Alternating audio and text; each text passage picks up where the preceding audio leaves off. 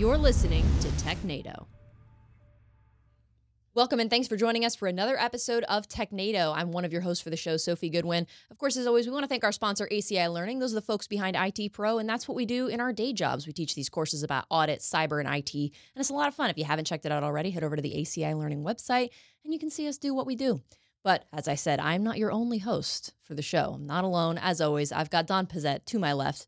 Don, how are you doing this morning? I am doing great. You know, uh, last week we forgot to report on some very important news, which Mm. was that the groundhog did not see his shadow. Mm. You know, we, we we totally failed at Groundhog Day Did- reporting. Did you watch Groundhog Day on Groundhog Day? Uh, I did. Yes. I did as Yeah. well. I did as well. and, and so, uh, so we have an early spring predicted for this year, which means the hackers can get out of their houses where they're staying warm and out and about, back out to the parks and stuff. Does that mean there'll be a less hacking? I think because so. they'll be outside. I think the groundhog actively predicts, Yeah. you know, how how significant our cybersecurity threats are going to be each year. That's really the whole reason we do Groundhog Day. If you, if you look at the history of it, you know, it's, Yeah. it's a real holiday, not a made up holiday like Valentine's Day. That's it's right. real. It's real. Daniel, did you did you watch the broadcast live? I'm assuming since you asked, The maybe you, you live. caught of, of Groundhog Day. Did you oh catch no, any I of that? I did not watch that. I watched the movie Groundhog Oh, Day oh, with I Bill see. Murray. with Yep. Bill Murray because it's amazing, Okay, and I see. that's I, what I do every Groundhog Day. oh, it's a tradition for you. It's a okay. tradition. yeah. Yes. I caught a little bit of the broadcast where they bring that poor little groundhog out, and you can tell he's just like they're holding him up there. It's Pun Pexa Punk Punxsutawney Punxsutawney Phil. Punxsutawney Phil, Yeah. and it's it's like a it's like a rock concert, So oh I- yeah. But with top hats. It's weird. It's Yep, very I- weird. I watched it recorded, Yeah. uh, and those people take their job way too seriously. Considering what they're doing, like way too serious. I believe he just smiled at me. If my job was to sponsor a groundhog, yeah, I would I would take that very seriously. That, Yeah. That's like that's got to be the most fun job in the world.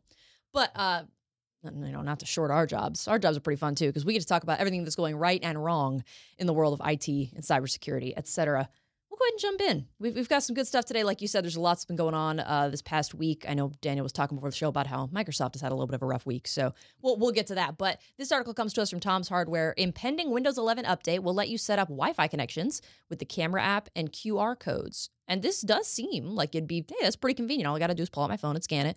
But I've, I've also heard rumors that QR codes can sometimes present a little bit of a security issue. Am, am I am I Yeah, right or wrong on that? You, you are right, and you know this is this is technology that's already available in a lot of mobile devices. So if you have a cell phone, Android, iOS, the odds are you can already take a picture. You don't even have to take a picture. You just turn your camera on, point it at a QR code, and if it's got a Wi-Fi ID and you know SSID and password in there, then you can pull it up on your camera, tap the little link, and you automatically connect to the Wi-Fi. Super convenient. Uh, I've been to a number of conference rooms where they just have a little placard sitting on the conference table. You scan it, and off you go.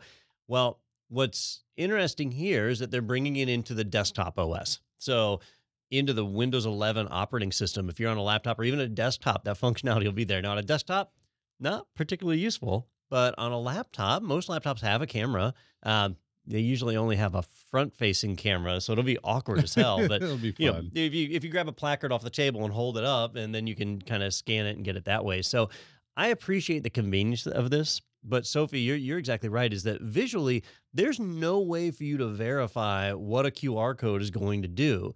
And some of the apps that are available when you when you hold your camera up and you look at the QR code, it'll show you the URL you're about to click on. But thanks to URL shorteners and things like it's not always meaningful. Um, it, it's tough to trust what's in a QR code. And I feel like this system needs an extra safety layer on it. Like you see the QR code, you go to tap on it, and then it gives you some kind of summary of what's about to happen before it actually does it. And that doesn't happen on a lot of devices. No. Plus, if if it is the like SSID and the password and everything, well, the password is in there, right? Like, so I'll- Yeah. if I did have a QR code verifying app, and it would show me a preview of what is actually in the QR code, would I not then also have the password? Yeah. So if I were doing like a physical walkthrough of your environment and there were sensitive areas of your Wi-Fi, I would just have to find those QR codes and walk by and scan them Yeah, and but I- possibly like pull and nobody reuses passwords for any other thing. I'm so it's, sure it's not a problem, but you know, just in case. But I think that's a risk you're going to have no matter what, because you you go to these conference rooms today, and the the wireless password is just They written on a, on a on a dry erase board. Yeah, yeah. yeah. Uh, And- that's also stupid. And, and, hey, if you have a guest network that's specifically designed for that, like a visitor network, Right. then the risk is If it's a guest low. network, I'm not talking about guest networks that are designed to be connected to by randoms, right? It is. I'm talking about the sensitive. oh yeah, areas, yeah. right? Then yeah. you're then you're in trouble. Yeah, and people do. I mean, it's not like we find passwords under keyboards anymore, right? That's a long gone Oh era that does not exist anymore. I'm kidding. People still do that. Um, other than that, just are, are we really that that lazy now that we have to? We can't just type in a username and password. Well, thanks to password complexity, and uh, you know, one problem this does solve Yeah. is people don't like to rotate wireless passwords. That's Right. true. And and we know that we could do like with WPA three or WPA two for that matter. Right. You can do uh, WPA two Enterprise Yeah. and use certificates for authentication. Every person gets their own certificate, or even better, every device gets its own certificate, so you can turn them on, turn them off whenever you want. But it's a pain in the butt to set up, so most companies don't do it. They just do a single pre-shared key. Right. Everybody gets this key. Everybody gets their devices set, and if you rotate, everybody has to change their key, which is a pain. Well, if all they had to do was come in and scan this little little sign the next time they're in, it's not such a big deal. But if they have to type in a 16 character you know, string with asterisks and exclamation point and lowercase, like that's that's frustrating. It is. It, it is. But I mean,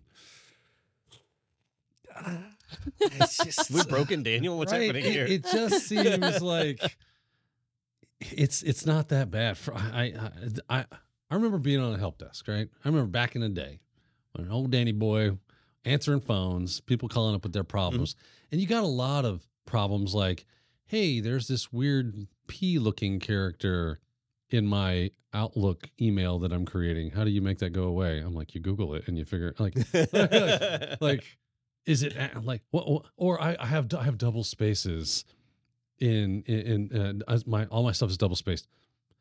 I mean, does it cause a problem? I just don't like the way it looks. okay. Oh, okay. Like this is generating a help desk ticket for real.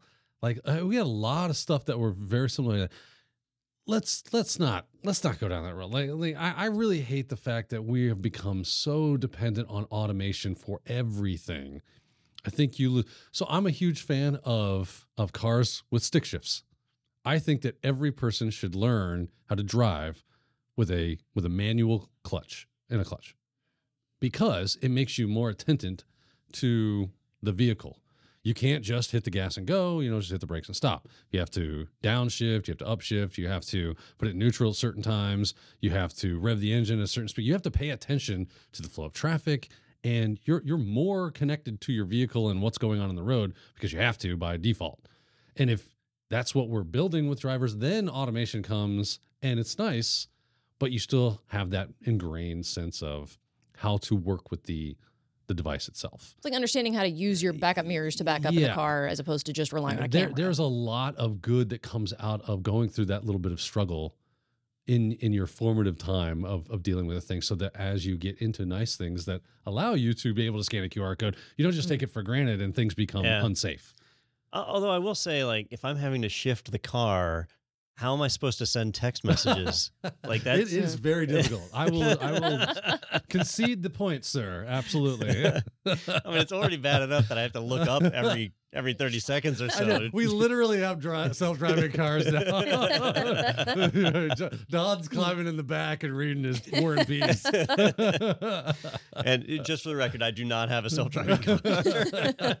but, but you know, for me, I, I'm not so worried about sharing the wireless password because Yeah. there's so many easy ways to fix that. Um, I, I used to work for a bank, and we only had a public Wi-Fi. We didn't have a private Wi-Fi. right. You don't have to worry about it. It was a public Wi-Fi that had its own internet connection, and if an employee needed to use it, they had to VPN in to get to the private stuff, just like they were at home or anywhere else. We treated it the same. Nice. So it gave us one attack surface. You know, you, you VPN in, Yeah. uh, and that was protected, and that was the way that we solved that And problem. there's But no QR code for that. but so for me, you know, it's not the wireless password that's problem. It's that you don't know what the QR code is going to do because That's some correct. QR codes have a wireless ID in them. Some of them just have a URL. Some of them actually can contain binary data. You just you don't know what a QR code contains. You you recognize the complex ones, you like the ones that are, are four squares instead of Mhm. one, and and so you know those do something more, and maybe you're a little more cautious there. But I don't think most people even consider that. I, I've I've just been so uh, what's the word leery of of QR codes for so long now that I just I just ignore them. Mm. They do not exist in this dojo. Um, I don't scan them. I don't do anything with them. Like you give me a QR code, I'm like, yeah, cool. Send me a link. when I was on campus over at the, the university, it was like eh, about a year or two into me being there, every single flyer that I saw, because they're everywhere. They're all over every single pole near campus. They're all over the walls, the billboards. But every single one had, instead of having the little things you tear off that had, Yeah. like, oh, you know, Call check this out this website, yeah. call this number, Scan the whatever. code. It was every single one was like just a QR code. Just scan it because it's easier. And some of it was like check out my mixtape because people still do that. Mm. Some of it was like, hey, check out the website for this this club that we're gonna put together. that hey, we're reminds having me a- of the Mr. Robot episode where the guy's out on the street going, "Hey, I got my my my CD, man. Buy my CD. Check out my beats." And oh, and it's it's just malware. as soon as you plug the CD in, it's malware. If he had it on a USB drive, it was malware, and he was like doing sextortation or whatever. Yeah. But it's I, I think especially because I know you had talked about um you know how in conference rooms they'll just have like the password written on a on a whiteboard or whatever. And I think for something like this, it says seamless connection to public hotspots. So I think like Starbucks, Panera Bread, You connect things to like those? that. The airport. like Me why, personally? why are we connecting to public Wi-Fi when we have 5G internet just about every dang where? Yeah. That's that's a fair point. But then it's like okay, then what's the point of the QR codes in the first place? If you shouldn't be connecting to the Wi-Fi at all, what is okay? This just makes it easier to do something you shouldn't be doing. This is what I'm saying. And it seems it seems Yeah. like this is It- just you know it solves a problem, but it's it creates it's a, lot ha- more it's problems. a hammer looking for a nail. Yeah, right? And it, to me, it's like I'm willing to give up a, a, a little bit, and have a little bit of frustration Mhm. for a little bit more security. Yeah. right, and that's cool. I don't mind that. I I can be responsible for myself, but when you're a security admin or something like that, you you have to. You're going to have to deal with people that do not take security any kind of serious. And we're trying to help me help you, right? It's uh, help me help you. Let's stop doing these things that just make it's pennies in a penny jar. They just continue to add up to the, um, a more insecure environment. And we want to create more secure environments, not insecure ones. And if you get people used to this type of thing and they're more open and they go, that's not my fault. You gave me the you gave me the system to abuse and they will abuse it. So we have to help them by building more secure systems.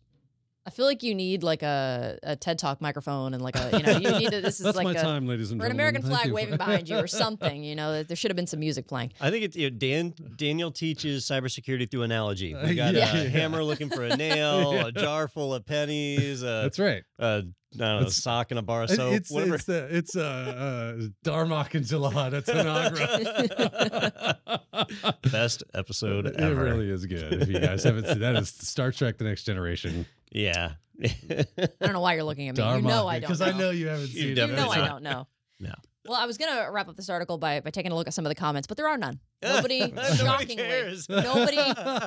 This has been up a few days now, and nobody has said anything about it. At least on this particular website. So I, I uh, need to respond, and I'm- just my comment will be, Yeah. "Duh." Yeah, you got to respond with Darmok and Jalad at Tanagra. And that's it. When the walls fell.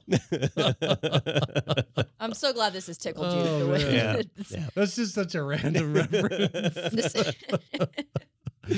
Well, this next article does have some comments on it, so maybe we'll get to those in a little bit. Uh, this one also comes to us from Tom's Hardware. It says Google proposes users of older Windows 10 PCs to migrate to Chrome OS Flex, 600 devices certified. So you can keep an old PC, but use a new operating system.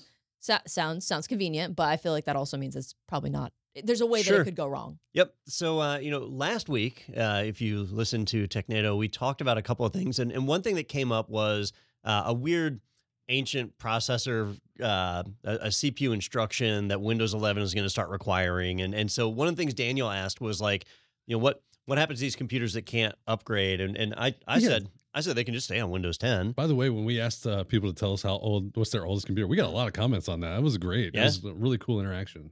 So, I mean, people hang on to stuff, right? Yeah, they do. And so I, I made the comment of they can just stay on Windows 10. And you asked when does Windows 10 end, and I didn't I didn't remember. So I was looking for that, and it was just kind of timely that Google had made an announcement saying, "Oh, by the way, remember October 14th, 2025." So a, Okay, a so year and a half from now is when. Windows 10 support ends. And Microsoft is doing a thing where you can do paid support for a couple of years after, but people don't do that, right? That's just not a real thing. Uh, I mean, if you're in government or enterprise, yes, but regular people don't. So in October of 2025, so in a year and a half, that's when Windows 10 support ends. And that's when, if you've got a system that doesn't have a TPM or you know is missing the uh, population counter instruction set, then then you won't be able to upgrade to Windows 11. And what do you do? You can stay on Windows 10 that's not supported, not getting security updates, or you can do something else. And usually, what I tell people is install Linux. You'll be pleasantly surprised, right? Because it, it runs really well on just about any hardware. It's And there's a lot of good Linux distros out there that there really give are. you some really good look and feel of something you're used to and comfortable with, and all the horsepower that goes along with it. but many people are either intimidated by Linux or don't want to deal with the process, aren't used to installing an OS. And so Google's trying to streamline things a bit with Chrome OS Flex. And we talked about Chrome OS Flex, uh, I don't know, probably six or eight back, months ago. It was a long time ago. And, uh, you know, it's, it's basically just Chrome OS. But that you can install on any device. In the past, you couldn't do that. If you wanted to run Chrome OS, you had to go and buy a Chromebook or Yeah. one of the very, very few Chrome PCs. And Flex is free, right? Uh, it is free. Yeah. Yeah. Yep. So you, well, you know, what's free when it Yeah, comes to. Google, right? Mm. Remember, did you have an There's analogy always a that price to pay. a fox in the hen house or something? That's I don't right, know. that's right. There's something. when the camel comes and his nose is wide. No, no. I'm So- making things up. Okay. Yeah, yeah. That one, that Sophia's looking at me like, "Where the hell analogy did this go? Just what are you trying to connect?" It's another thing I don't get. It's Yeah. another reference mm. I don't Yeah. get. So, uh, so you know what you can do here is install Chrome OS, which is effectively Linux deep down under the hood, but it just boots up and drops you in an environment that mostly just runs Chrome. And for many people, that's fine. A web-based experience is what they want. But there's some challenges here. You know, you won't be able to run Windows apps, uh, although there is uh, crossover for Chrome OS that you can try. I've, I've used it; it doesn't work very well, but uh, you know, you really just get kind of tied down to a single browser environment, and Google effectively gets to pick through all your stuff. So I don't think that's necessarily a trade off most people will want to take, especially when you could just buy a Chromebook for a hundred bucks. They're cheap. yeah, I feel like the people that do install, they don't care. They don't care at all. They're like, "Yeah, Google, take all my stuff. I don't Yeah. give a crap. Yeah. They, they don't. A, they probably don't even realize that that's happening. B, if they did, the obligatory boilerplate response of, "Well, I'm not doing anything that any that I care that anyone knows about anyway." So, you know, I got nothing to hide. Yeah, yeah. because the abuse of private and personal information has never happened before. So I'm sure it won't happen now. If you can't trust Mark Zuckerberg and Yeah, Sergey yeah, Brin, yeah. if you can't trust those guys, I mean, Who they're just you regular trust? people, right? Yeah, yeah. Average everyday Joe like you or I'm- myself. I'm just a regular person. My butler puts my pants on one leg at a time, just like everybody That's else's. right. You know, I, I, do I not feel the cold of the gold plated toilet when I sit on it? People don't realize I- the That's you know, the trials. I know you you had kind of mentioned that like most people that would do this probably don't care about those potential negatives in, in the first place. And I think that's I think it's pretty accurate. There was somebody in the in the comments that had said uh, they were referencing a part of the article that said Chrome OS currently holds a modest 1.78% share of the global PC OS market. And this person, um, Geef or Geef, I'm sorry if that's supposed to be a soft G. I don't want to mispronounce the name. That number would probably be so much lower if so many low end laptops didn't come with Chrome OS. You're feeding on the not so smart people of the world who don't check the OS before buying a laptop. Now, I resent that. I think there are a lot of people that are decently smart, that this is maybe an area that they're not super well versed in. Doesn't make them dumb people. Right, like I think a it's PhD in astrophysics probably doesn't really. well, yeah, I mean, you can be a perfectly intelligent person, and this is maybe just something that you're not super well versed in, or you That's don't true. care. You don't particularly care. Maybe you're not ignorant to it, or maybe you are, but you're willfully ignorant, right? I don't know that it's an issue of like, oh, these dumb people of the world don't check their OS before buying. Uh, I don't think that's necessarily fair. Uh, That's just my opinion. I, I, I get where you're going with that. Yeah. And that makes sense. I, so I'm I'm thinking um, of other areas. I'm thinking of cell phones, Yeah. right? Mhm. So if you don't know phones very well, and you go into the store and there's an iPhone sitting next to a Samsung Galaxy phone, right? Yeah. Um, for somebody who doesn't really know systems, they practically look the same. Yeah. Right. They're very, very little visually different in them. The even the operating systems, they you know, it's icons laid out on a grid. They don't really look very different. And if you were to buy one versus the other, they both do the same thing. So does it does it really matter? Right. Even though we, we know here on, on TechNado that iOS and Android are wildly different, and there's plenty of apps that only run on one versus the other, and um, and it's it's two different companies that get to pick through your stuff. Yeah. And the, the, the philosophical um, things that they do internally for the OS is completely different. I mean, yeah, they look a lot of the same and they do a lot of the same things, but how they do it is different. And you ask anybody that's over 50, that is a different ball game because Yeah. they they look at an Android phone and go, This is crazy. This is just completely unintuitive. Whereas I go, that stupid iPhone is junk. I cannot believe they do things the way they do things. Yes, it does it, but where's the damn back button on the thing? You know, it's Yeah. like So thinking Uh-huh. of I see Sophia's thinking of what Sophie was saying though, like her iPhone. you know, if it's preying on people, right? Uh, The one where I think they're preying on people, it, and it's not necessarily intentional; it's just incompetence. Uh, remember when Microsoft first rolled out the ARM tablets? Yeah. So that you, had Windows 8. Uh, well, they- had the Surface, right? Mhm. But then there was the Surface X. I, I think there still is, right? Surface Yeah. X. So if you get a regular Surface as an Intel processor, it's running Windows. You can run all your apps, all the stuff you're used to. It's just a Windows laptop, basically, just expensive and fancy. Um, but if you got the X version, it had an ARM processor on it. And I can't tell you how many people went out and bought those and then were like, wait a minute, I can't install this app or I can't install that app because they, they weren't compiled for ARM. That was one where somebody could be walking down the aisle in Best Buy and see two Windows machines next to each other and not know that Right. one was ARM and what that means. And like, Yeah. that's a, that's a big deal. I mean, that's kind of true with with Apple Silicon as well, right? There's a lot, Oh, some now, things yeah. that do not run on those because they just haven't been developed to do that quite yet, and they're working on it because that's that's we love the performance of the new Apple uh, Silicon. It's, it's amazing. So now every all the software vendors have to kind of catch up. But if you don't know that going in, Yeah. You could be caught going, "Why doesn't this work? This is a, this is a, this is a three thousand dollar laptop, and I can't run my, you know, I can't run Candy Crush." Yeah. Yep. Well, either way, I, I do not think that Google is well. I do think Google's preying on customers. Absolutely. That's a fact, but Yeah. but not with these Chromebooks. And I, I do think that the low cost Chromebooks have allowed a lot of people to gain access to computers and the internet that wouldn't have normally had that kind of access. Right. Uh, the idea of schools issuing a MacBook to every student. Right. There's plenty of schools that do that, and it takes a lot of money to do that. And when you're in a underfunded, like inner city school where you don't have those kind of resources, you don't want to just tell the kids, "Hey, you get nothing." So you know, if you can get Chromebooks or something like that, it's it's putting technology in front of people, which I, I think is a good thing. Yeah, yeah, absolutely. I think there's a lot of people that it's even if this is something that would only be useful if you're if you're only ever running a bunch of stuff in a web browser and you're not ever going beyond that. There's a lot of people that do that. I, I would argue. Uh, I mean, a lot of people that I know, probably a lot of people you guys know. I know that for this audience and even in this office, maybe that's not true, but I think of the general public, yeah, I go in a browser, I check the email. I like I don't go into my desktop apps a lot. I don't, you know, this is just this Yeah. is where I exist on my machine. yeah, everything's Um, cloud based at this point. Yeah. Yeah. So yeah, I don't. I don't know. Every time I go in the comments, I regret it because there's always something that I'm like, I don't know about that one. But Uh, I, anyway, I remember reading one comment that made me laugh because it was somebody saying they would never use a Chromebook. They're like, I don't trust Google. I don't want them getting at my information. And I should be able to fire up my laptop and go to Facebook and not have to worry about Google getting at my data. and it just made me laugh out That loud. is 'cause I'm like, oh, all right. Yeah, Yeah, yeah. yeah. But Facebook is fine. That's super But, funny. Yeah. I think you understand how this works, son. Yeah. Yeah, I mean, it's okay to hate Google if you want to, but don't pretend like, like privacy Facebook's is your doing you reason. any favors. Yeah, Yeah. don't don't lie to yourself. Yeah.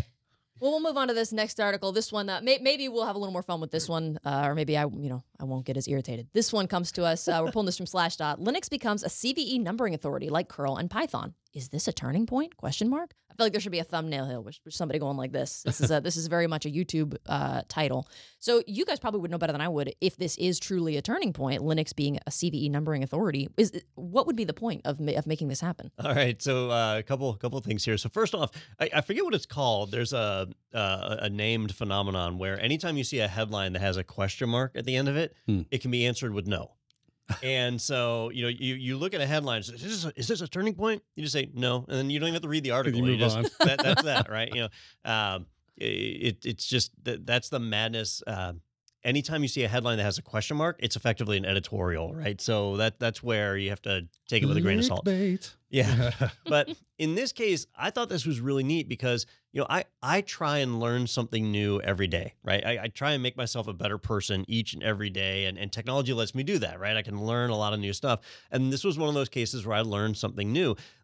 The headline was Linux becomes a CVE numbering authority, and I was like, wait a minute, MITRE does the Is the CVE CVE, numbers, yeah. right? They are the numbering authority. Uh, and then it says, like curl and Python. I'm like, wait a minute. Hey, how many of these numbering authorities are there? And I, I wish I had an answer. I don't have an answer to that. Uh, but apparently, MITRE doesn't have the lockdown on CVE numbers like I thought they did. You know, normally I would go to mitre.org, mitre.org, and that's where you pull up the CVEs and they issue numbers and so on. But it turns out that they're not running the show alone. There are trusted providers that are out there or trusted authorities that are able to connect into MITRE and actually generate the CVEs So and log them in quite there. Quite a few. And oh, you found a list. Well, I mean, I guess these are partners by country, and in the United States alone, there's 193. All right. Everybody Uh, so everybody else is is like way less. apparently, just about anybody can issue CVE numbers Looks these like days. China's number two with 20. Huh. Right, Wow.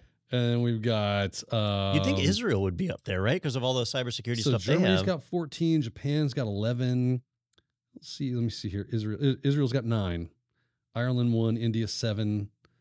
Uh, Lithuania has one. Oh, you think India has would have more? Of, I mean, they yeah. got No country affiliation has one. Huh. That that's seems weird. Weird, or maybe that's MITRE. No, it can't be MITRE. Um, Maybe it's like Yeah. a like a province or a. Sealand. Yeah. I was like, I was thinking like, I guess Puerto Rico is technically part of the United States of America, Mhm. right? Yeah. But it's like a The you know what I mean? territory. Yeah, it's a territory. Hmm. Uh, interesting. Well, so uh, so anyhow, so I I learned something new, which is MITRE doesn't operate in a bubble where they're the ones who determine what gets a CV and what doesn't. They've got a number of other organizations they work with that do that. Uh, and the Linux kernel team has now joined that group. Now, it's not, we have to be careful because the headline says Linux, and the word Linux itself can mean a lot of things. This doesn't mean canonical and Ubuntu or uh, uh, Slackware or you know whatever. This It's is like the Linux the- Foundation, right? Like the Linux kernel. the kernel team, yeah, Yeah. which is actually different than the Oh, foundation as Okay. well. Yeah, so yeah, yeah. uh, yeah, yeah, Yeah, it's a whole political mess. barrier here. Yeah. But By the, way, 363 total partners. wow, that's a Wow. lot. Yeah. that is a lot. Which I mean, if you issue a lot of CVEs, which they do, Yeah. um, you know, thousands a year, so I guess it comes Yeah, in from someone's got to do all that work. for a nonprofit. Yeah.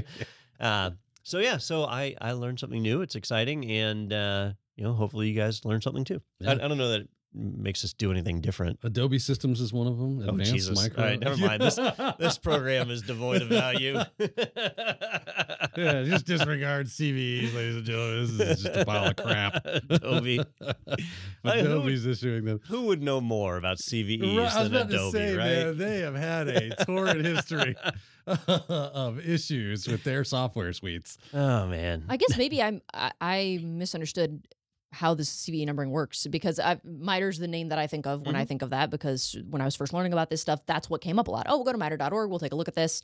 Um, or is it? It's .org, right? Not .com. Yeah. It's .org. Um, so I guess just, just I guess it makes sense that you know they're talking about how this process went, how they were able to get accepted as a numbering authority, and oh, we'd like to thank the CVE.org group and board. So there's this whole other website that's CVE.org. So I guess I guess it just didn't register with me that MITRE is just one of apparently hundreds of organizations, and it, and it's not a who's competing to number something first. It's it's a it's a collaborative thing. Right. Well, MITRE is like the the organization that's kind of like the governing body, Okay. right? And these are partners that would be able to issue their own CVEs based off of that it is connected with our software or our suite of software, right? So they're they're saying there's so many CVEs that we have to deal with, and you're such a large company, and you have quite a few of them are yours. Why don't you go ahead and and handle the workload, and we'll just kind of govern and oversee. So that's that seems to be what's going on here. Okay. Gotcha. I get. Yeah. Okay. I didn't realize it was like this big collaborative effort with with all these Yeah. Organizations. I didn't either. I thought it was all just MITRE. Yeah. Uh, until today, Don, you've shattered my paradigm. Yeah. So I mean, it, it does make sense, especially with responsible disclosure. Right. So like, let's say I figure out some vulnerability in the kernel, the Linux kernel. I'm not going to go to MITRE. I'm going to go to the Linux kernel team, and I'm going to tell them about it and give them 90 days or whatever to fix it. Well, in the meantime, it does need to get a CVE number, right? Yeah. And somebody else could discover the same vulnerability in that time. So somebody's got to make the decision on you know, who gets credit, what number gets assigned. So it, it does make sense to have a system like that in place. I just hadn't heard anything about it Right. prior to this week. Like the, it just seems surprising that it's kind of flown under the radar like that. Well, For, for me, at least. It, it is surprising. Like you said, I how how often have we talked about CVEs and MITRE itself, and it just never came up or got into my into my vision that there were partners that were doing it for them. Hmm. And, and we probably have some listeners right now who Yeah. are like, "What's up with these idiots? Yeah, How what do have they you not been know sleeping that?" on Like, this? Yes. Welcome to my world. We Okay. not- yeah, yeah. Well, I mean, with you, there's There's a reason. Oh, there's some legitimacy to the claims, right? That well, speaking of, I was going to ask a question, but I know that may, maybe it ends up being an, an obvious question, and it's just something that and I'm only a couple years into this. You know, there's Mhm. still a lot that I'm learning. So, I was under the impression that even if there's an, a vulnerability, security issue that exists that doesn't have a fix yet, it doesn't mean that you can't. It can be assigned a CVE. Is that correct, or does it have to have a fix available? No, they they issue CVEs for things that aren't fixed all the Okay, time. Yeah. that's what I thought. yeah. So there's a, a section in here that talks about uh, how no CVEs will be assigned for unfixed security issues in the Linux kernel. Does that sound legitimate or does that sound no odd? CVEs will be assigned for unfixed So- issues in the kernel. Assignment will only happen after a fix is available, as it can be properly tracked that way. Yeah. So if if I were a security researcher and I reported a vulnerability to the Linux kernel team and they were working on a fix and the 90 days ran out and they still didn't have a fix and they didn't want to generate a CVE for it or a notice, Like they don't want to disclose that that's there yet. then at that point, I imagine that that researcher would need to go to MITRE Okay. and say like these guys aren't disclosing it's Yeah. time or they could just go on Twitter or X or whatever and yeah. and throw it out there like that that's the process but um it i mean we'll have to see if that happens you know to to have a a, a high risk vulnerability go unreported I, I don't think a security researcher would allow that to happen Okay. They tend to not like that. So if I'm just some random, so uh, you know, mo- a, a lot of organizations will have their own internal security testing team that are looking for security bugs and and fixing them. And once they do find an issue, they will track it themselves and the whole nine yards. So that's that's pretty straightforward. They they'll just not disclose that until they have a patch ready because they don't want to disclose that. And uh, since nobody knows about it yet because they haven't been informed by other people, you know, what's the harm? Yeah, at least that's their mindset. Then you have independent vulnerability researchers who find these things, disclose, look for any kind of contact other than thank you for the disclosure. They're like, hey, you, you working on this? We're waiting to Right. hear. Yeah. You know, I'd, I'd really like to disclose my information. I'd like to, you know, get it out there. We got to get a patch. When's the patch coming? And they just won't hear anything back. And then they won't hear anything back. And then it just kind of becomes a, is this dangerous enough that I think that the, the public should know? Maybe I should apply some pressure Right. by dis- publicly disclosing this Okay. and that's a that's a judgment call that everybody's got to make and of course there's uh, you know ethical and moral and moral philosophical arguments to be made for one way or the other and you got to fall on your one side or the other on where you're going to go with that and of course it's very individualistic and circumstantial. It's a lot of things that go into play of whether or not you're going to publicly disclose something that you have told them about and they have yet to fix. So that's what's up. MITRE might just uh, redirect them to to you know so that they found something in the linux kernel they might just redirect them hey linux takes care of that not us. Yeah. and they'd be like yeah I, I went to linux. And we're like oh they're, they're the authority over this. Yeah. So you know that's then- what's up then you get public disclosure yeah, and Yeah. there are people that do it there are people that are like hey it's been it's been six months when are you doing something about this and they get crickets okay cool let's see what happens Yeah. You had and, your then, chance. yeah and then suddenly a fix comes out in it's days weird Yeah. yeah Yeah. We were working on it. Yeah. We were almost there. Just give us a second. Mhm. It's like when your dad tells you, I told you to clean this room. I was going to clean it today. I swear. right. And you did. You were like, I'm going to clean. This is a nightmare. I was just curious because sometimes I read stuff like that and it's it's a little. I'm like, "Oh, I didn't think that's how it worked, but I guess I guess that makes sense if that's if that's the way the process goes. Yeah.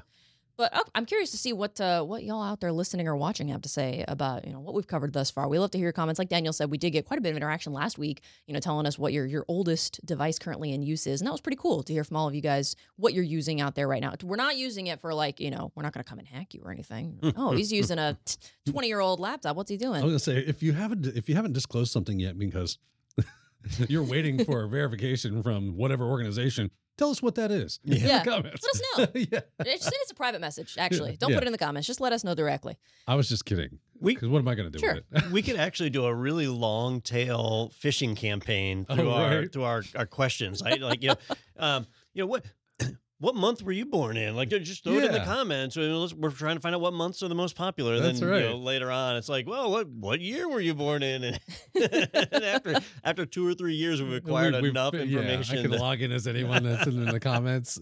Legal disclaimer: Please do not leave your full name, date of birth, or Yeah. social security Did- I number was in the gonna say, did you comments know of that this your Social podcast. security number won't show up in the comments if you type it in. Yeah. Try that. do not do that, by the way. Um, before we before we get ourselves in legal trouble, we'll go ahead and take a quick break. But don't worry, we will be right back with some security news here on TechNado.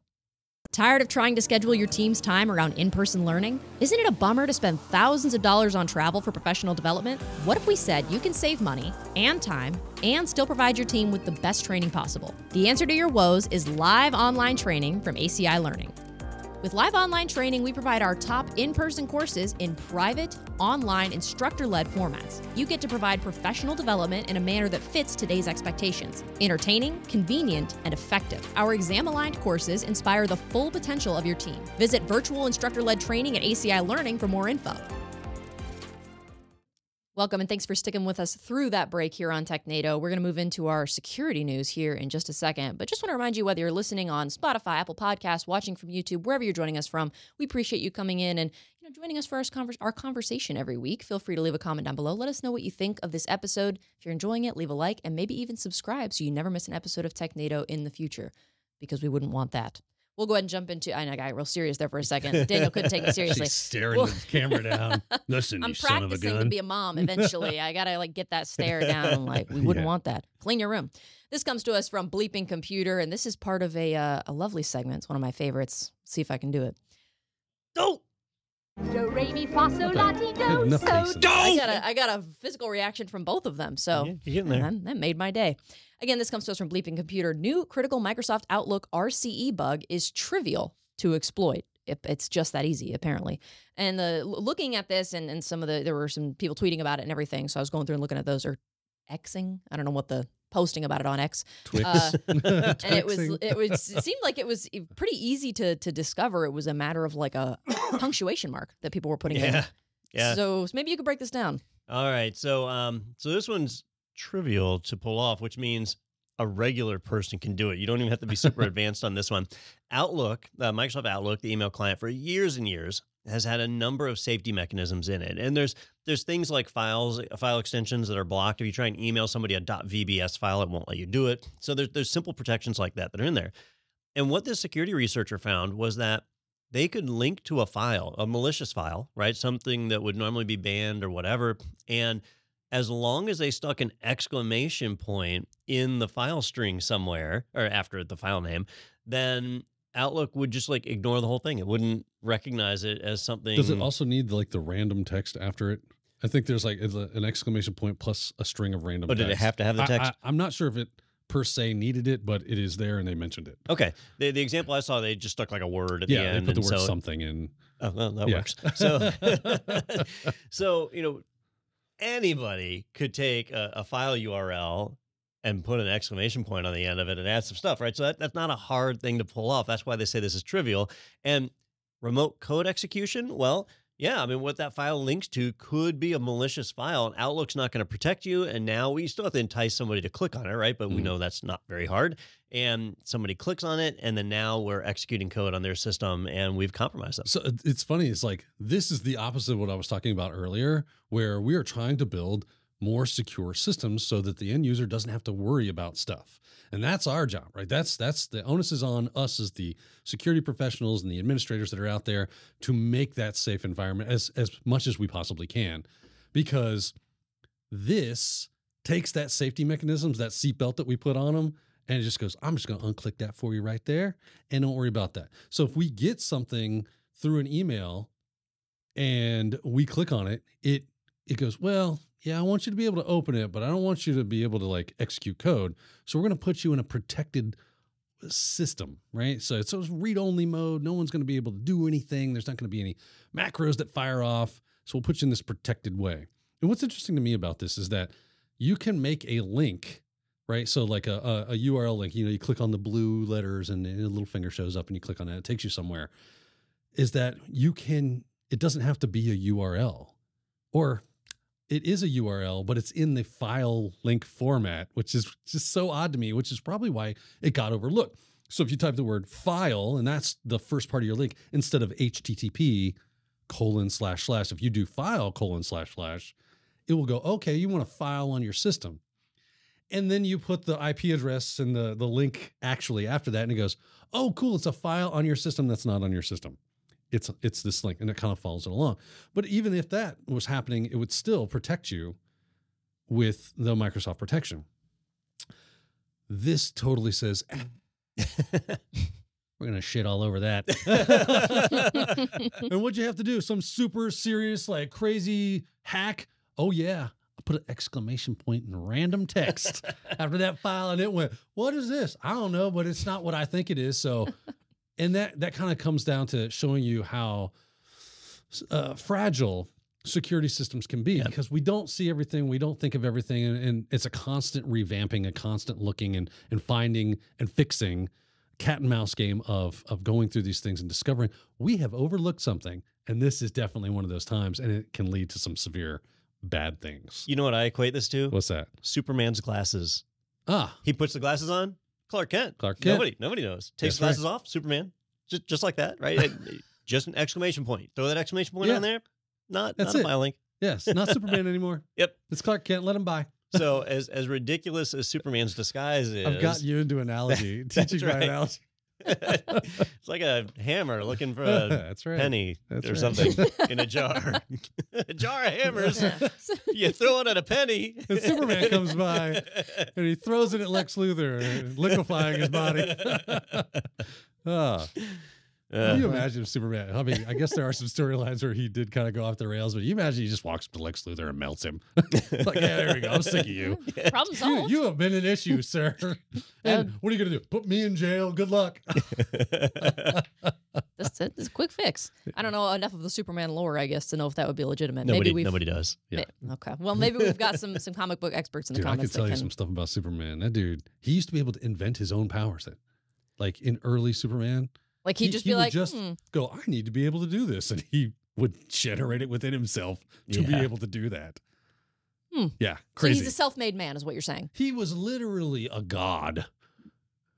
If you if you think about it, Yeah. and, and I know we're uh, We're Digressing here, but- here. um, Superman should be the coolest of all the superheroes, Yeah. and yet he is the lamest. And I, I blame part of that on his stupid costume, right? Like he just he needs a better costume, but Yeah. he has literally every power. He's invulnerable, Eh, with the exception of Kryptonite. He can do anything. I think they had to invent kryptonite because that was the case. Was he was so invulnerable? They were like, oh, kind of, kind of made this guy unstoppable. Yeah. Maybe that's why. You better He's, do because something. people don't like a superhero that doesn't have some kind of a flaw or weakness. Well, you have to have a weakness, otherwise he, you know, well, Superman's here. Don't worry. Yeah. Yeah. But you know, you take all the other superheroes that are out there. Not, I shouldn't say all of them, right? Because there's, um, was it Captain Marvel, where she's kind of like that, right? She's Yeah. practically Superman. Um, but uh, but you take Wolverine or, or somebody they, Right. they they have superpowers, but they're not ungodly. Like they they can't Right. die a number of ways. They still get hurt. Like, Like do, you, do you know that uh, the adamantium is poisonous to to Wolverine? Yeah. and it's constantly poisoning his body, so his healing factor is reduced because it's constantly having to keep him alive due to all the adamantium in his body. yeah, that was in uh, Old Man Logan. Yeah, uh, the whole thing. that's it, it. And it eventually killed him, made him weak enough to to be killed. Yeah, I like my superheroes with a flaw. It makes them more relatable. If they if they can't die and they never do any wrong, well, okay, then you're nothing like me. Uh, Like I, I think people like to see a hero they can see themselves in a little bit.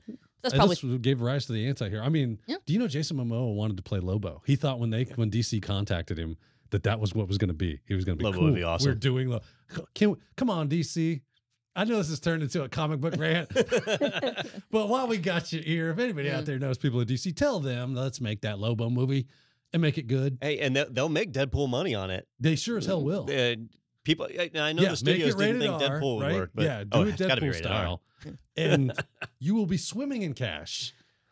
Yeah, story's already written. Just take the last Czarnian, right, and, and run with that one, or Go. Or I, I would pay good money for Lobos paramilitary Christmas special. Oh, any day of the week. Are you? If you made it forty bucks a ticket, I'm, I'm doing yeah, it. yeah, I'm doing I'd it. pre-order. Yeah, Where's I'd break all where's the gi- rules. yeah, where's the give send go on that one? Well, as much as I do like flaws in my superheroes, I do not like them in the context of cybersecurity. And speaking of which, oh, crazy how we loop back around. Uh, towards the end of this this article, as a reminder, we were talking about an RCE uh, bug that was trivial to exploit. Towards the end of this article, they talk about how uh, it's it's an issue. Uh, it's- it's an attack vector on the latest Windows 10 slash 11, Microsoft 365, but also other Office editions and versions are likely affected. In fact, we believe this is an overlooked issue which existed for decades in this ecosystem because it lies in the Yeah. core of COM APIs. So that's fun and interesting. So cool. Um, so we strongly recommend all users apply the official patch as soon as possible. You gotta love it when Sure. they find bugs like this. Like it reminds me of like shell shock, right? Yeah. Oh, yeah. If you holy crap! And how long has this been here since we made Bash? Oh, Yeah. that seems like a long time. so everything's vulnerable to this. Is what you're saying? You're like, yep, you better Yep. fix it. Well, maybe since we had that little uh that side street about superheroes and Superman, maybe that'll produce a new segment for us, you know. And well, speaking of segments that were just born out of thin air here on this podcast, this next segment is a is an old favorite. This is pork chop sandwiches. Pork chop sandwiches. Oh shit. Pork chop sandwiches. Oh. I have, a, I have a voice in my head that is telling me to just wait. and the internet used to be so much fun, didn't it? Uh, Back in the day. yeah, it was great. yeah. So this article comes to us from the Hacker News. Critical flaws found in ConnectWise Screen Connect software. Patch now. That's every time we cover one of these. It's always like patch as soon as possible. Is there ever a chance? Is there ever a case where you wouldn't patch So- as soon as possible? So I think there's times where, and I, I've mentioned this a few times over the well, over the years, where the software is like non-critical software, or the attacker would need physical access to the machine to take advantage of it, or whatever. And and so then it's like you need to patch it, but it doesn't have to be like right this moment. But with this one, if this is the first time you're hearing about it, if if you run a ConnectWise Screen Connect server yourself, right? If you're using their cloud service, then they're, taking care of it for you. But if you run your own server, you literally need to pause the podcast and go deal with that because this is this is bad. This is is really really bad. So uh, think like Solar Winds. With the Solar Winds attack, uh, when they got compromised, it was a supply chain style compromise. That Solar Wind software was installed on numerous government agencies on their management networks, and so attackers were able to leapfrog in and get to those. Well, ConnectWise is centralized management software that's used by a number of MSPs, and so this is deployed in hospitals, schools, enterprise, government. It's all over the place. And Scariest environment imaginable. That's Uh, all you have to say. that's all you have to say. Scariest environment imaginable. So, uh, Screen Connect is software that works on- as part of the ConnectWise suite that allows, well, in theory, it allows your IT help desk to remotely view the screens of employees to be able to help them and you know walk them through troubleshooting tickets and things like that, and they can re- remote execute code and and so on as a part of Screen Connect. So this is pretty critical stuff, and if it's rolled out through your environment and attackers have a way to exploit it, that's a problem. And so there are two CVEs attached to this one, and the main one is the authentication bypass. That's the big concern. It's rated at a cool 10.0, the worst or the most, the highest impact possible, right? This is, is really, really bad. Attackers can gain access to the system, and then they've effectively got access to your entire environment. Worst, worst case uh, scenario. I mean, it's, it's, it's bad. this is it, right? This is the uh, bunker moment you've been waiting for. So pull out your, uh, you know, prep meals and and and go down into the silo because that is where we're at when it comes to ConnectWise. Uh, so John Hammond, um, who is one of Huntress's major um, and a friend of mine, um, uh, principal security people over at Huntress, they actually developed a proof of concept code for this and released it out to show you that this is. And and John actually put out, I think for the uh, he said something to the effect of for the love of god patch now because this is really really bad. This is the huntress found more than 8800 servers running a vulnerable version of screen connect. Yeah. that is a lot and if like don said you start thinking about who are the customers that could be running this this is where we start going, wow, that is a lot of fire in the sky you got going on here. We should probably do something about that. And the, so there is a patch. You need to go out there and get, like he said, if you have not paused yet and you have one of these servers running, you better do it right now because it's just a matter of time if it's not already Yep. happened. So at our at our day job, we do use ConnectWise Screen Connect uh, across all of our systems. Ruh-roh. And but but we use a cloud deployment, so it was patched before the disclosure happens. We we don't have to worry about it, We're right? I mean, you you want to trust but verify. You need to verify it's updated. We've done that. Uh, but Daniel, you, you might not know this, but our, our buddy Greg, he Yeah. runs an MSP, Yeah. and they use ConnectWise, and they run their own server, and Uh-huh. so they are their, their servers. They have more than yeah, one. yeah, yeah. Um, but you know, they're the the great example of they're an MSP. They're managing services and, and security for a number of organizations that are out there. Some of them being law enforcement. Uh, yeah, yeah, yeah, uh, certainly a, a big law enforcement presence there, and Uh, and so their software was was vulnerable, and so they had to run in and patch it. And, and not only do you patch the servers, the servers where the critical Right. vulnerability is. So patching the server is enough, but then you've got to make sure that all your clients stay up to date, and that's where it gets tricky because clients, uh, you know, they they come online, they go offline. It can be hard to make sure you get them all, but but they had to scramble to, to put this in in place. I didn't see. Did they say that there was any uh, known exploitation in the wild on this? I went to John Hammond's Twitter, or I'm sorry, X, um, just to see because he had said he'd been tweeting about it. For the love of Yeah, God, yeah. go patch this. And uh, he did say they they were shared about six hours ago, as of the, t- the time that we're, we're you know releasing this. Uh, other firms have publicly shared their proof of concept. In the wild, exploitation is already happening. So this is when they shared their analysis because they felt like we're not adding any Yeah. risk by doing this. So you might have to be doing some threat hunting as well if you find that you have a vulnerable server. Might Yeah. be a good idea to look for those IOCs, some IP addresses, some network connections. Well, I don't. I don't think the the I I think what John was saying, and I, I guess we could ask didn't John to read it, find so, out, is yeah. that uh, uh, exploitation in the wild is happening now that the proof of concepts are out. ah now I, I don't but, know that there was evidence of it beforehand. But even if that's so, like you know how people are with patching, like oh Yeah, yeah, we'll get yeah. to that. Right. Any moment between the time that it was discovered and the time it was released, and the, but until the time you patch, that's a window of opportunity. Yeah. And it's just ounce of prevention's worth a pound of cure, right? You don't want to pull in the incident response team if you don't have to. So even if so maybe you're coming late to the game and you just saw that this is a problem and you went and patched, you still had a moniker Mm. of time, a modicum of time before this could have occurred, uh, uh, or that, that that this could have occurred. So you might want to just start looking for the if there's any IOCs published or anything. It, it looks like on February 20th, so it would have been Tuesday morning of this week, ConnectWise shared publicly there are users affected by the recent vulnerabilities, confirming in the wild exploitation. So as of Tuesday of this week, Awesome. this was going on. So there we go. Oh, I wonder, I wonder who's got some honeypots set up right now, looking Yeah. and, and gathering those IOCs. I hmm.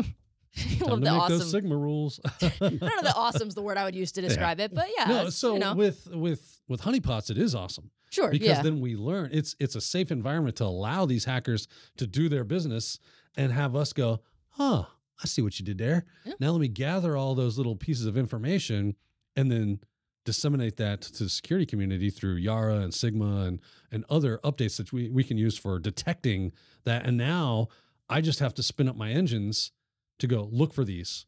And it goes, hey, I found it. You don't have to manually hunt that down. You can do it automatically and figure out whether or not you got an issue. Yeah, absolutely. It's neat to see uh, Huntress and, and John Hammond featured in an article like this, just because They, they do a lot. it's well, no, absolutely, but it's just I don't know. It's neat to see that that crossover because we do you know shows with him and stuff, and so Yeah. I don't know. It's just cool. Sh- shouts out to John. If- Johnny is a smart guy. Yeah. Well, yeah, no, that's the understatement of the year, I feel like. We'll go ahead and uh, we'll jump to this next article. This one is part of a, another favorite segment called Who Got Pwned? Looks like you're about to get pwned. Fatality. Yeah! My favorite little audio clip that we have. uh, so this this one comes to us once again from the Hacker News. They got a lot of good stuff happening this week. Well, good's probably not the best way to describe it. yeah. A lot of important news happening this week. Uh, WordPress bricks theme under. I'm sorry, that's not a verb. WordPress bricks theme under active attack. Critical flaw impacts 25,000 plus sites. When I first read this, I thought I read it wrong. Like it's bricking your like they were like, oh, like whatever. this yeah. is it's it's a theme. You shouldn't be using it. We're gonna go ahead and brick it so you can't use it. No, Yeah. it is a, a theme called bricks. called bricks. It is actively being exploited to run arbitrary PHP code on susceptible installations. Oh, that sounds fun. Yeah. Should they give it a name like Brick Bricks or Bricks Brick? this is like hacky hack hack. yeah, right? yeah, something fun. yeah, you know, WordPress uh, is such an important platform, right? Uh, at one point, there was some 40% of internet sites were being run from WordPress hosted systems. So, you know, it it it is a substantial platform that is used wildly across the internet. And I'll tell you, if if you're about to launch a new website, WordPress makes it easy. You have a whole content management system and everything's nice and structured. Creating pages are really easy.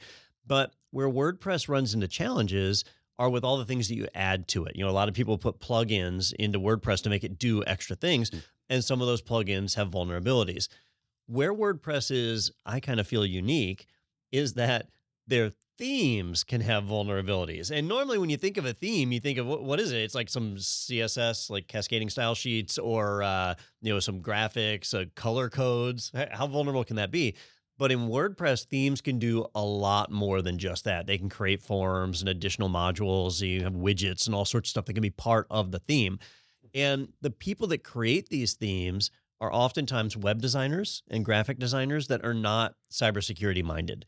And you you might think I've got a WordPress site, I'm going to throw this theme on there to make it look pretty. When you go to do security updates and stuff, you probably don't think of, "Oh, I need to update my theme." It Mm. you know, it's just colors and styles and fonts, right? But but because of how complex WordPress is, there's vulnerabilities in it. And this is a great example of it. Like you might have a fully secured and locked down server, you might have WordPress properly installed, permissions are all set right, but then it's your theme that allows the attacker to gain access. And that's exactly what's happening with the Bricks theme. It's actively being exploited in the wild right now. They have released an update, but I, it is hard to trust a word like I do not trust third party WordPress themes. Yeah, know? yeah, and you have to do your due diligence. I mean, this just goes to show you historically, themes and plugins have been the major bane to running a WordPress site. Is and for the very reason it's almost like IoT, right? It's third parties out there. They're trying to make a cool product, and then as soon as it works, ship it. We'll worry about security later. We'll we'll come back because we'll we'll just let our you know clients basically beta test these for us after they paid for it and find oh there seems to be a security issue because I got hacked. Oh well, let me know about that. And I'm not saying they're not doing any security. I would like to think that at least some security is being done, but maybe not to the extent that we would like to see it. So it's but that's not their fault. They don't have to sell you on yeah we're totally secure. They can they don't have to make any security. Yep. It's up to you if someone wants to bolt that into their WordPress platform to do your due diligence and say are there any security issues around this organization historically have they been security flawed and how quickly do they come out with patches and then you have to uh, basically asset manage. The fact that you have third party applications plugins themes and not just go hey i did my due diligence with wordpress itself. Every software platform you run you have to asset manage that and also uh, schedule updates. And uh, if there's critical vulnerabilities, you have to be on top of that. You have to curate all of those things. And that's what makes security really hard, especially when in a modular environment where you're pulling in a bunch of third party stuff. You're, you're heaping on complexity to yourself when it comes to your security and make it very difficult. So be just be af- aware that that's what's going to happen if you decide to go down that route. Don't be ignorant of the fact and think, oh, I'm good because I patched WordPress.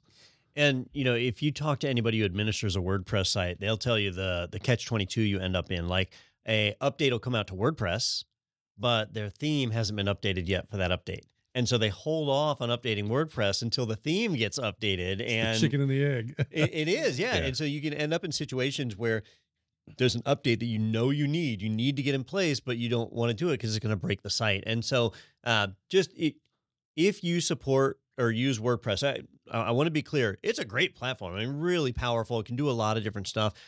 I don't trust WordPress for security. And so if you do support it, if you if you if you're responsible for maintaining it in a production environment, I encourage you to use a web application firewall, a WAF.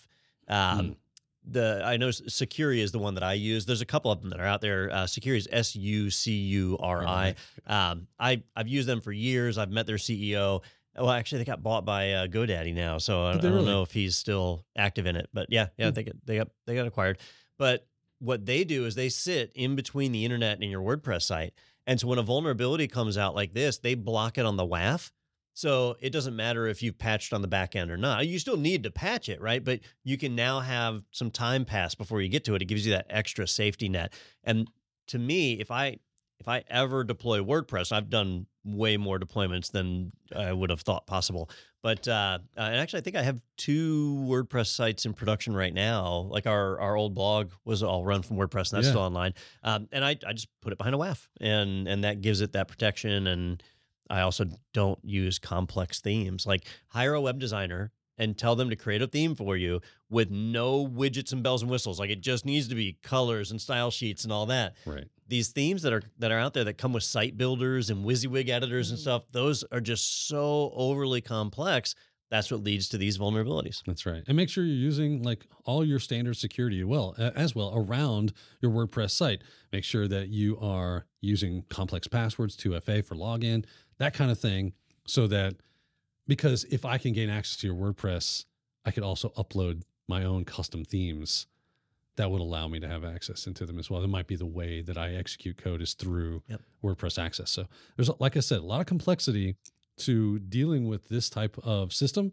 You just need to be aware of it. You have to really strategize on how your security is going to work and stay on top of that. Otherwise, you're going to find yourself vulnerable. One term that was brought up that I, I didn't recognize in this article it says uh, this concerns the use of security tokens called nonces, and that was something that wasn't familiar to me. Well, s okay, so I've heard the word before, Yeah. But it was in a wildly different context, which I'll explain in a second. But apparently, a cryptographic nonce is an it's an arbitrary number used only once in a cryptographic once. communication. Yep. So okay, makes sense. Used only once, but apparently the the security tokens called nonces. This was a big part of this of this issue.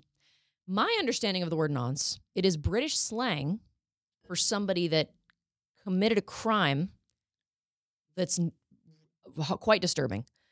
And I won't tell you what crime, but you can Google it. Okay. So I As read Don this. goes to Google. I read this and I was like, well, hang on a second. Where is this? What came first? What term came first or whatever? So obviously the Nonce has the been around for a while. For, yes, yeah. the slang came after, obviously, but it uh, caused alarm in me for a moment. Hmm. I was like, hmm, what's going on here? So in this case, the security tokens called nonces, does the does the I guess etymology or the connotation of the word translate over where this is something a security token that's only intended to be used once, or do you ha- do you know why these security tokens are called nonces? I thought it was number once. number only once. Yeah. Okay, that's that's the whole reason why that, that's that's the name that's been given to Yeah, these. if they a lot of times they'll use nonces as uh, you know kind of that that randomization, right? Which is why it's a, a number that's used only once. It's randomly Right. generated, and that is used to like create the uh, randomness necessary for your cryptographic algorithm. Okay, And if that is the key to how your cryptography works, and that is available to an unauthorized user, yeah, then they can use that to, you know, bypass things okay. that are secure. Now, there's this whole like disclaimer: you should never rely on nonces for authentication, authorization, access control. Yeah, Given the context, that makes a lot of sense. Of course, you shouldn't. yeah. Um. So yeah, that's interesting. They're never meant to be exposed or like utilized in any way, shape, or form. It's literally just for a, a specific function, and then you're done with it. Oh, well, that makes sense. And like we said at the, at the beginning of this of this article, Bricks is estimated to have around twenty five thousand currently active installations. So clearly, pretty pretty popular theme. So yeah, user recommended to apply the latest patches, mitigate potential threats. That's really all. That's really all you can do, I guess, at this point. Um, wow. We, we definitely covered quite a bit on CVEs and stuff today. We, like I feel like four out of our six articles we talked about CVEs, high high rated CVEs and stuff. So and we, we love those episodes. They Lots do. going on this week. Was there anything we didn't talk about? I know sometimes there'll be news, you know, articles that come up that we just we can't cover at all. Was there any anything that came out this week? Any stories that broke that? The, the Chinese data leak from the, their state-sponsored APT, I thought was a pretty interesting story. I didn't see that one. Oh yeah, yeah. So the Chinese uh, AP, there's a Chinese government APT that got hacked and, or leaked by someone and put it all on GitHub, and they talk about how they have zero days for iOS and Hmm. companies that they have targeted, and there's like links, and it, they found like all these GitHub repositories with all these links in it to information from the Hmm. Chinese government and who they're hacking and how they're hacking and information that they have stolen. Wow. So yeah, it was a pretty big deal. Sounds like it. Yeah. Oh, Thank you for It was- informing remember, us. remember the shadow brokers and they Yeah. did the whole like uh, NSA uh, leak and when that's where we got Eternal Blue from and all that other stuff. Kind of reminds me of that, except now shoes on the other foot.